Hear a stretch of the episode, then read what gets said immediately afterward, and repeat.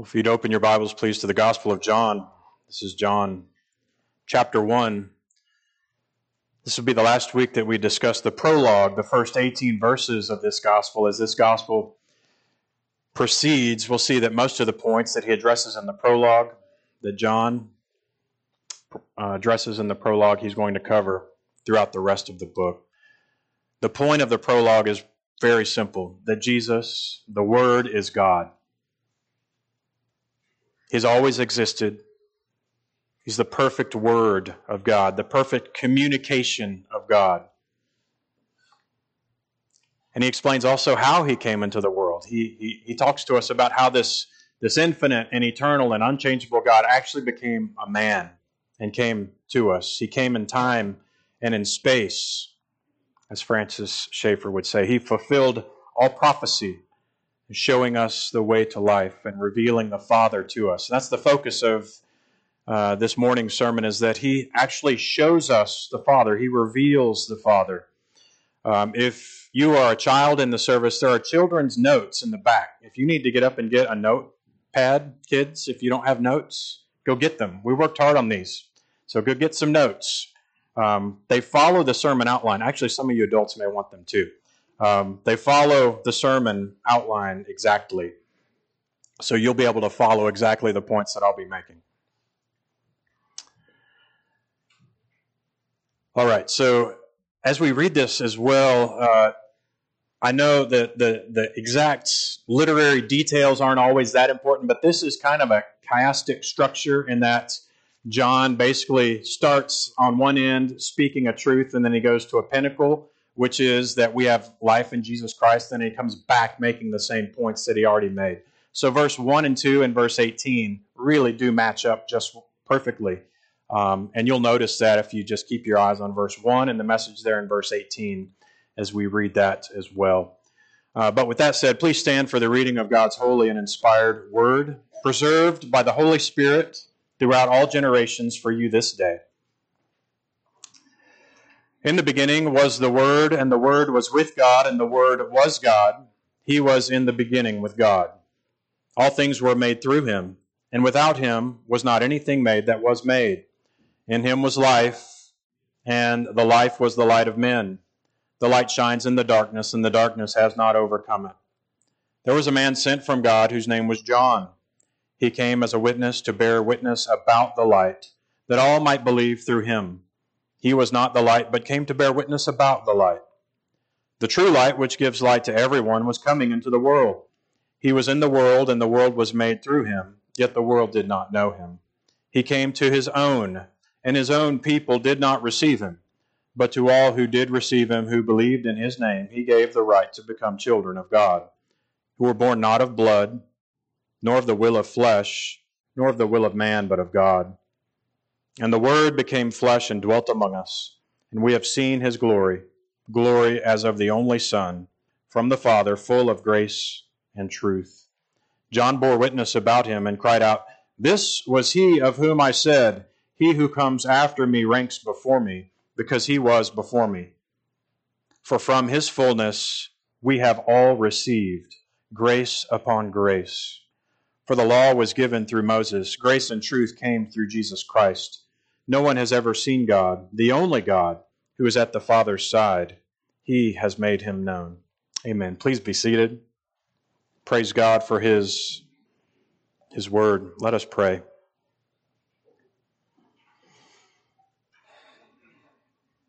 Father, we come to you in the name of Jesus Christ and we pray that your Holy Spirit would open our eyes to truth not only would we see and understand the truth, but our hearts would be comforted. Our hearts would be changed. That the Word of God, which is living and active, would penetrate our own souls, teaching, rebuking, correcting, and training in righteousness this morning. In Jesus' name, amen. Jesus came to make the Father known. Uh, Many different references are used to describe this work of Jesus. One of them is actually applied to Christians, and that's we are ambassadors for God.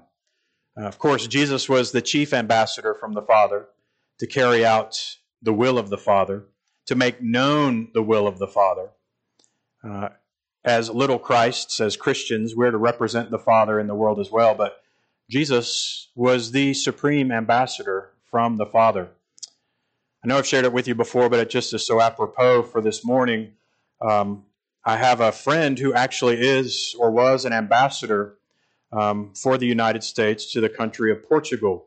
His name was Bob Sherman, a great guy. He served under uh, President Barack Obama, and I asked him. Of course, I'm not leading any questions. I just said, "Tell me about the job of an ambassador. What are your duties? I want to understand from an earthly perspective what this means to you."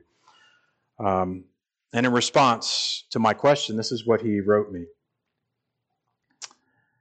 Keep this in mind as you think about Christ as the chief ambassador. The job of, of an ambassador is to advance the interests of his or her country in accordance with the principles and values set forth by that country's leader. It is important that the ambassador not only be true to those values and principles, but to be able to communicate them cogently and understandably.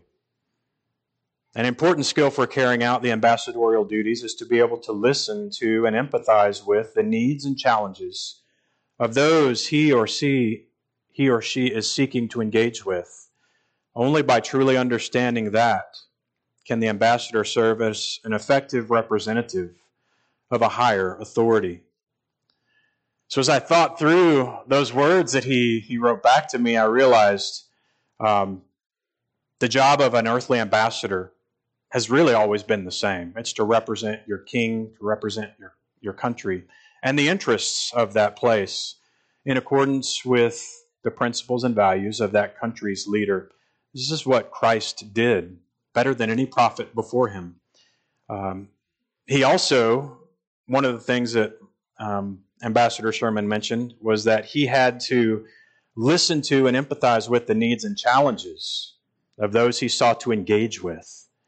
And only then he thought would he be able to serve effectively as a representative of that higher authority. And I just thought, oh my goodness, you, you preached my sermon last week.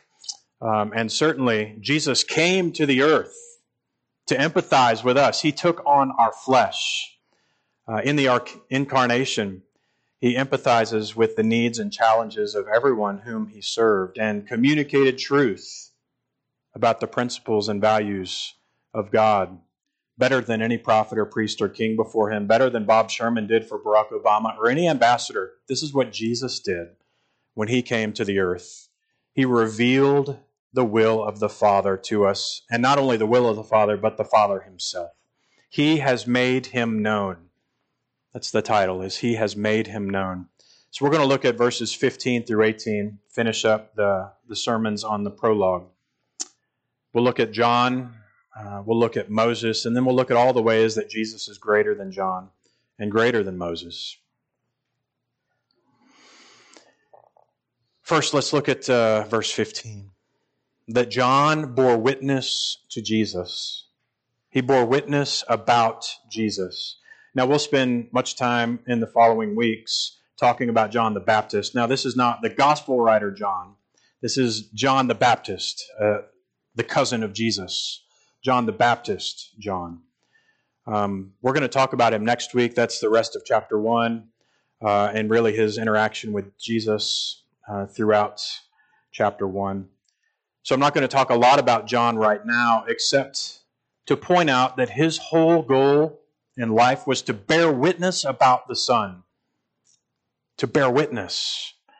And this Greek word is marture. Marture. This means to bear witness or testify. We get the word martyr from them, from this Greek word, martyr. Uh, people who die bearing witness to the truth.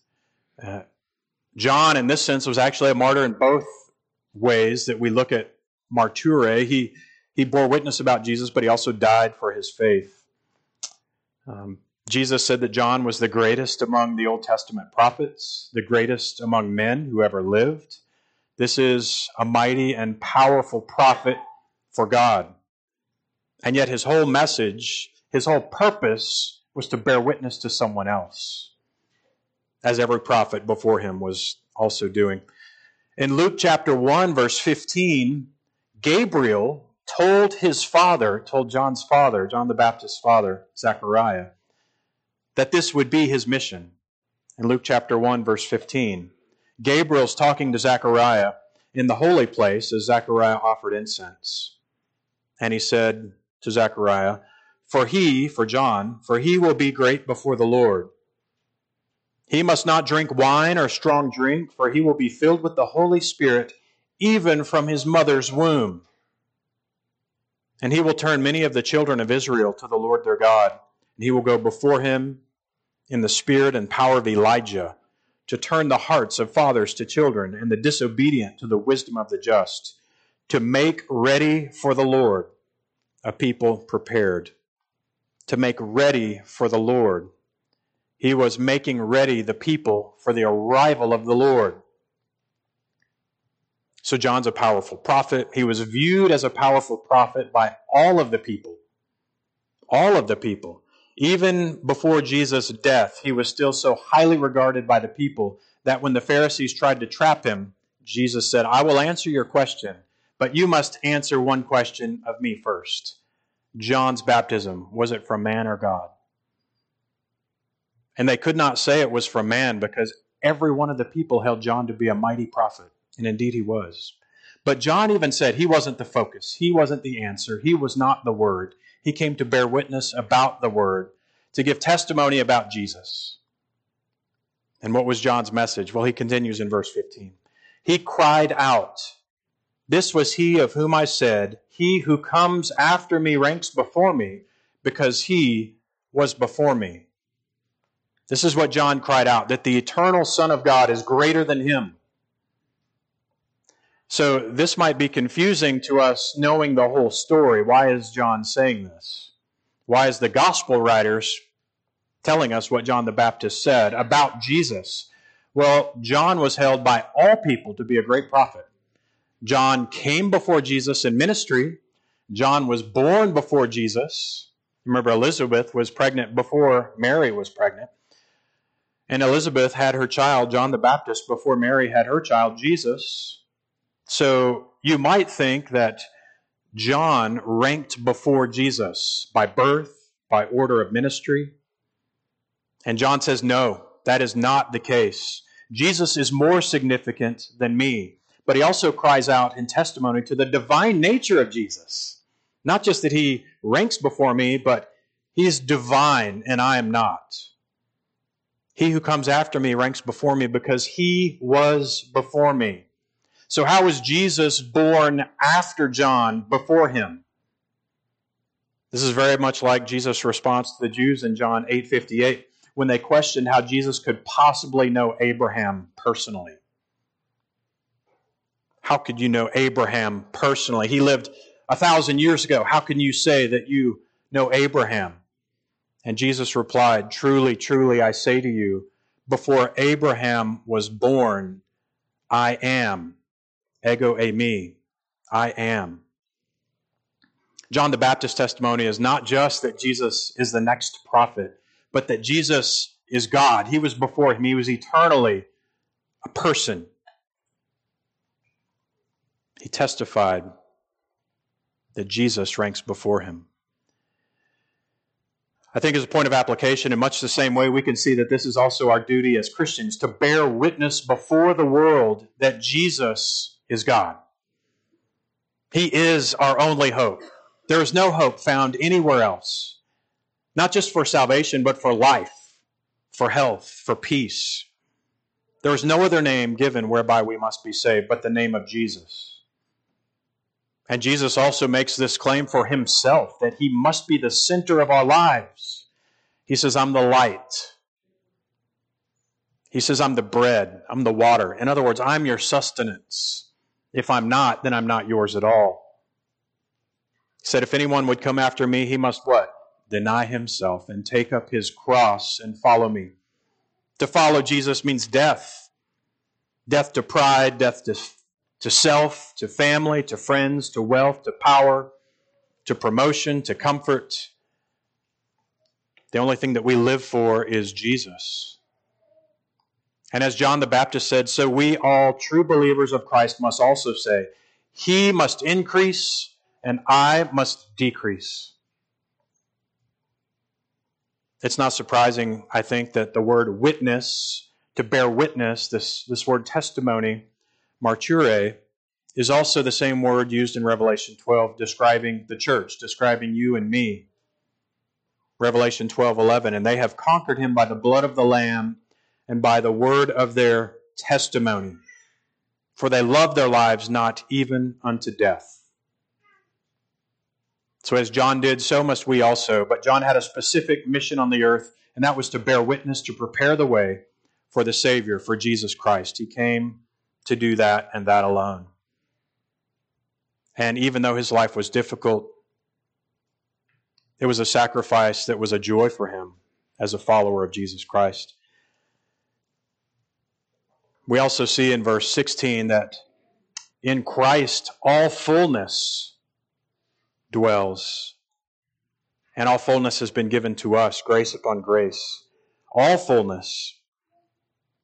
From his fullness, we all have received grace upon grace. We all, meaning the church, but also the church of every believer who's ever existed in the church, from Adam until the end of the world, all receive grace upon grace from the fullness of Christ.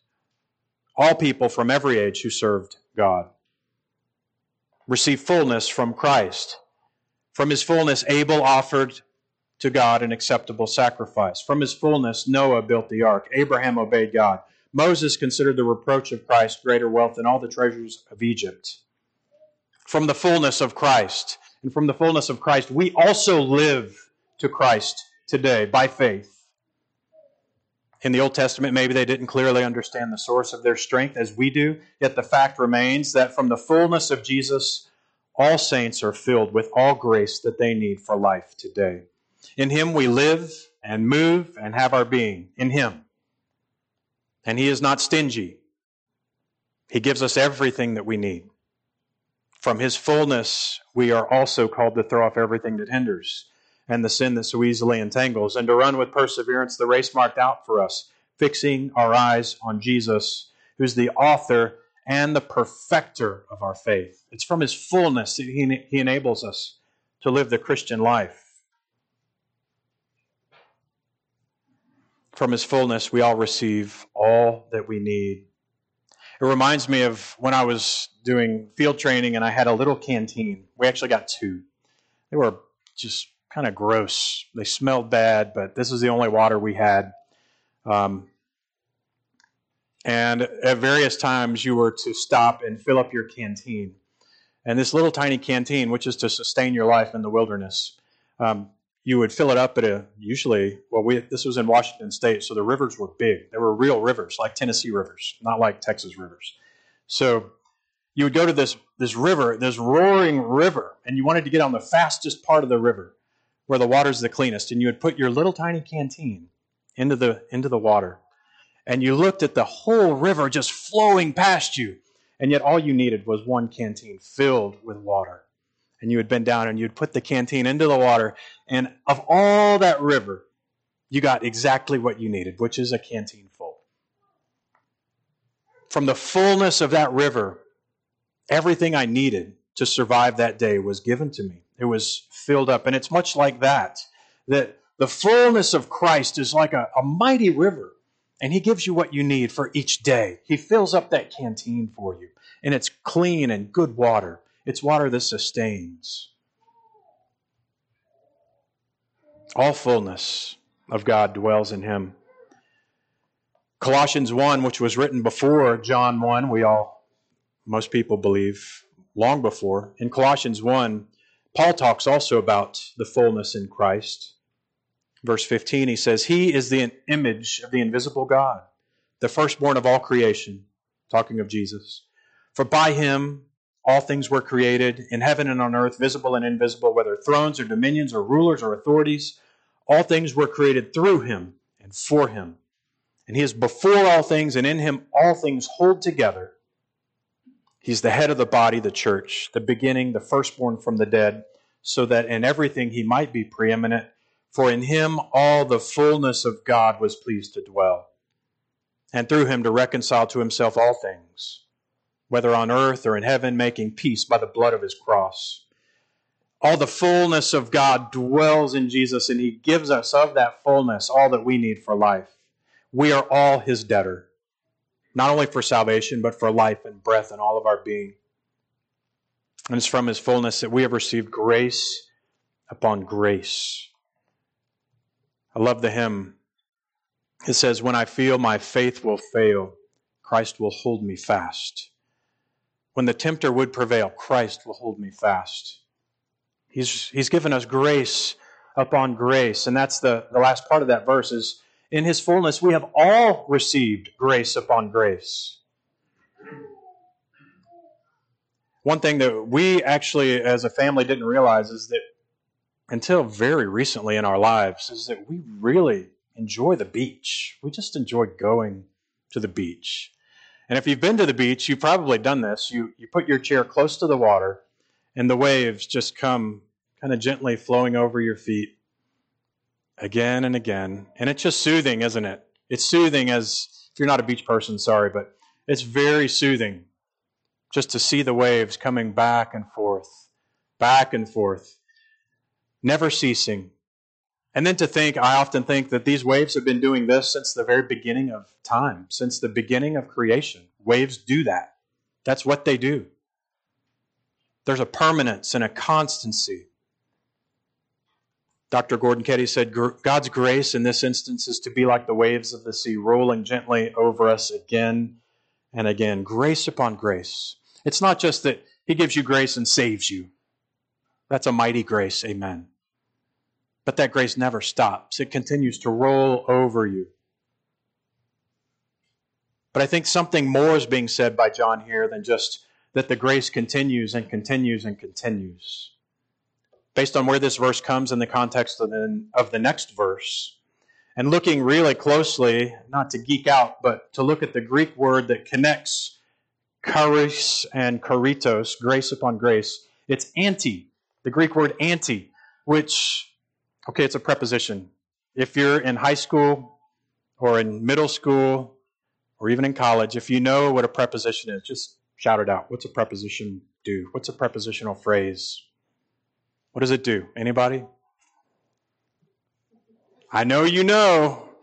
Maybe I'm putting you on the spot. So a prepositional phrase describes the thing, the noun, or the verb that comes before or after it, right? It uses a little word in, to, on. In Greek, they have the same kind of setup. So this, this preposition is anti, um, grace upon grace. Anti actually, it can mean on or upon, and that's a good translation. I love it. Other translations use for, grace for grace, or grace after grace. But the word anti most commonly just means instead of. Think of anti in English, right? It's something as opposed to another thing. Grace instead of grace, which is closely related to upon grace. But what is John saying? What is he saying? Well, he's referencing what comes after this in the text, and that's referencing Moses. It seems like he's saying that the fullness of grace has arrived in Jesus, and this grace is instead of the other grace. It's building on the previous grace. It's not replacing it, it's building upon it. And that's why the ESV really captures it well as well. It's, it's, it's a grace upon grace given by God's people to Moses. Yes, that was the first grace, the previous grace, but this is a grace upon grace. And that's verse 17. This old grace compared to this new grace. The law was given through Moses, but grace and truth came through Jesus Christ. Moses gave people grace in the law of God. This was a moral law, a civil law, a ceremonial law. The moral law being the Ten Commandments, the ceremonial law being everything related to worship, temple worship, sacrifice. The civil law being related to how Israel was to govern themselves as a country, as a nation. But regardless, it was full of grace and truth, but it could not save. The moral law could not provide salvation or justify. It only pointed to our justifier. The ceremonial law could not provide forgiveness. The priest sacrifices could not forgive sins. They only pointed to the great sacrifice. The civil law could not provide peace. They only pointed to the peacemaker.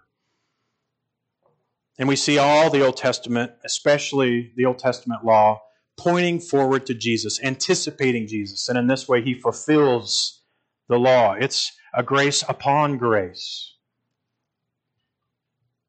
The work of Christ relates to the Old Testament in terms of fulfillment. There was prophecy, there was types, there were the things that looked forward to Jesus in the Old Testament, and he came to fulfill. So when you look at the work of Christ related to the Old Testament, you need to think prophecy and fulfillment. Prophecy and fulfillment. The Old Testament saints saw the Redeemer dimly from a distance. But when Jesus came, he showed the fulfillment of all the types and promises, all the ceremonies, and he fulfilled it. It was a wonderful, special grace. And this is, this is the time that we now live in. We all understand much more clearly than Old Testament saints all that was said about Jesus. He told his own disciples in Luke 24 after the resurrection, Jesus said that everything written about me, him, in the law of Moses and the prophets and the Psalms must be fulfilled. That's what he came to do. So the Old Testament law of Moses came with grace, but it pointed to a much greater grace in Jesus Christ. He came in the fullness of grace and truth, the fullness of Jesus. So not only is the work of Jesus greater than Moses, which is really the point of Hebrews 1, 2, and 3. But the, the relationship of Jesus with the Father is greater than Moses. And that references Exodus, that Exodus 33 that we read already. Jesus was fully God. Moses was not. No one has ever seen God, John says in verse 18. No one has ever seen God. He is making a direct reference to Moses in Exodus 33 there is uh, some, some way in which we can say that he saw God, but not like Jesus. In the Old Testament, it was only ever seen partially and indirectly. God says that he spoke to Moses as a man face to face, but he's talking about the intimacy of their communications, not that Moses actually saw God in front of him face to face. Remember, God told Moses, You cannot see my face. Well, no one will see my face and live. This is what John's referencing. And he told him, I'll pass by you. I'm going to put you in the cleft of the rock, and I'll cover you with my hand. He's using what we call anthropomorphisms. This is using human language to help us understand kind of what's happening. He says, I'll take away my hand, and then you'll see my back, but my face shall not be seen. So God's a spirit. He doesn't have a literal hand and a face like Jesus does. But still, he's using this language so that we understand Moses did not see the fullness of God's glory. F. F. Bruce, I like this. He says that Moses actually saw the afterglow of God. And we see this similarly with, with everyone who sees in some respect, the glory of God. Isaiah saw the vision of the glory of God coming into the temple, where it says the train of his robe, robe filled the temple. I think more accurate, there were no trains at this time in a long robe of a king at that particular time, but what it probably is referencing is the hem of his garment, which is even more powerful. The hem of his garment filled the temple with glory. And this was enough for Isaiah to fall down crying, Woe is me! I'm ruined. So Moses, who was closer to God than any man ever before him, only saw the back of God. And he says, by comparison, Jesus, the only God, is at the Father's side. He's in the bosom of the Father, is the literal Greek. He's in the bosom of the Father. This is an intimate relationship. He's not looking at the back of the Father. He's the one with the Father. He is God.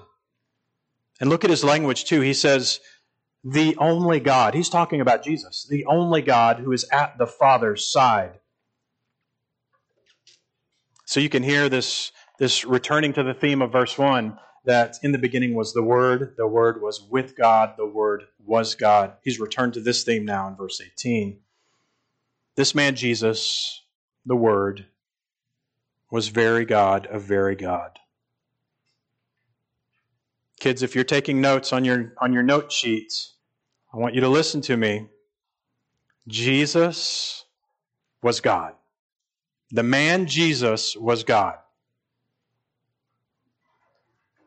And this begs us just quickly to talk about the nature of the Trinity Father, Son, and Holy Ghost. The scripture gives us all that we need to understand. It doesn't say everything, it doesn't even say a fraction of what it could, but it tells us what we need. And that is that these three are the same in substance, they're equal in power and glory the Father, the Son, and the Holy Ghost. Ryan McGraw writes, he writes a lot about the Trinity. He's at Greenville Presbyterian Theological Seminary. They're professor of systematics. He's excellent. He writes, This means that the Son is all that the Father is, except the Father. Likewise, the Spirit is all that God is, with the exception of the Father and the Son. These three persons mutually indwell one another. And they're different in their procession. He means how they proceed, how they how they how they go out. The Son proceeds from the Father. The Father proceeds from no one. The Spirit proceeds from the Father and the Son. So these don't imply authority and submission, with the exception of when Christ came to earth incarnate. He submitted to the Father as a slave to a master. He submitted to the Father on earth. But in his divine nature, he's always fully God. There's one sovereign power, one sovereign will, one sovereign authority in God, Father, Son, and Holy Ghost, equal in substance and power and glory. So the processions of the Trinity show an eternal order, but the missions of the Trinity reveal that order to us. And that's what Jesus is doing. He's revealing that order to us the Father elects, but the Son comes to us and redeems. The Father ordains, but the Son executes.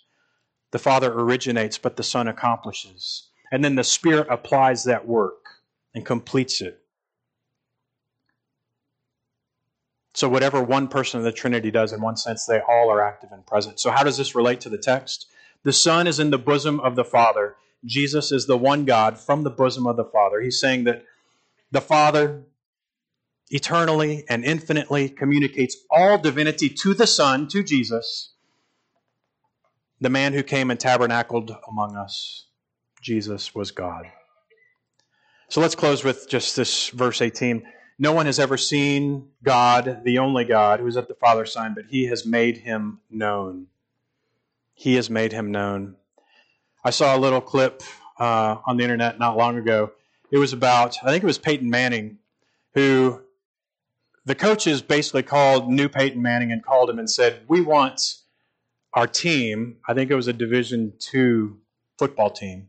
The coaches wanted the team to understand the level of play that they were not doing. They wanted them to understand the level of play of professional. Um, so they had Peyton Manning dressed up like long hair and a fake nose, and he goes to practice. It's like day one of whatever, his first practice. He's a walk on at this Division two college. And again, the coaches are just wanting him to excel, which he did, to show the team what that level looks like, to make it known. And he's throwing the like he's he's Peyton Manning, like he's good. So he's just rifling balls to these receivers, and they're just dropping him because he's throwing so hard or he's so accurate. And he obviously knows exactly what he's doing. He, he stays in the pocket, he trusts his linemen, et cetera, et cetera. And of course, the, the starting quarterback before that was a little disheartened. He was seeing something that he had not known before. But he's also excited. And they talked to him afterwards, and he was like, I was actually excited. This guy was good. Our team's going to be better. So that made me think about Jesus. Like all the prophets before Jesus were trying to make the Father known. And then when they finally saw him, Jesus said, When Abraham saw me, he rejoiced at my day. Jesus came to make the Father known, the fullness of the Father, to narrate or exegete the Father, to explain the Father. No one has ever seen him except Jesus, and he has made him known to us. J.C. Ryle says, after reading this passage, can we ever give too much honor to Christ? Can, it, can we ever think too highly of him? No man ever errs on the side of giving too much honor to God the Son. Christ is the meeting point between the Trinity and the sinner's soul. One of our highest duties and privileges, according to John Owen, is to behold the glory of God in the face of Jesus Christ. How do we do that? Well, when we partake of the Lord's Supper, we think about the sacrifice of Christ, his broken body, his shed blood for us in obedience to the Father. We consider his person and his work as we read the Gospels. We fervently pray that God would open our hearts to understand him. And we ask ourselves questions like why do I love Jesus? Why do I honor Christ? Why do I desire to pursue him in the word and in prayer? Why do I pursue him in, in the fellowship and the encouragement of the saints and the preaching of his word and partaking of the sacraments? Why? Why do I do these things? Why do I long to see him? And in answering these questions through the scriptures, you begin to see a little more of the glory of God in the face of Christ. And if you don't desire these things, if you don't have a desire to know more of Christ, then you just don't know Him. And you should. You should turn your heart to Him now.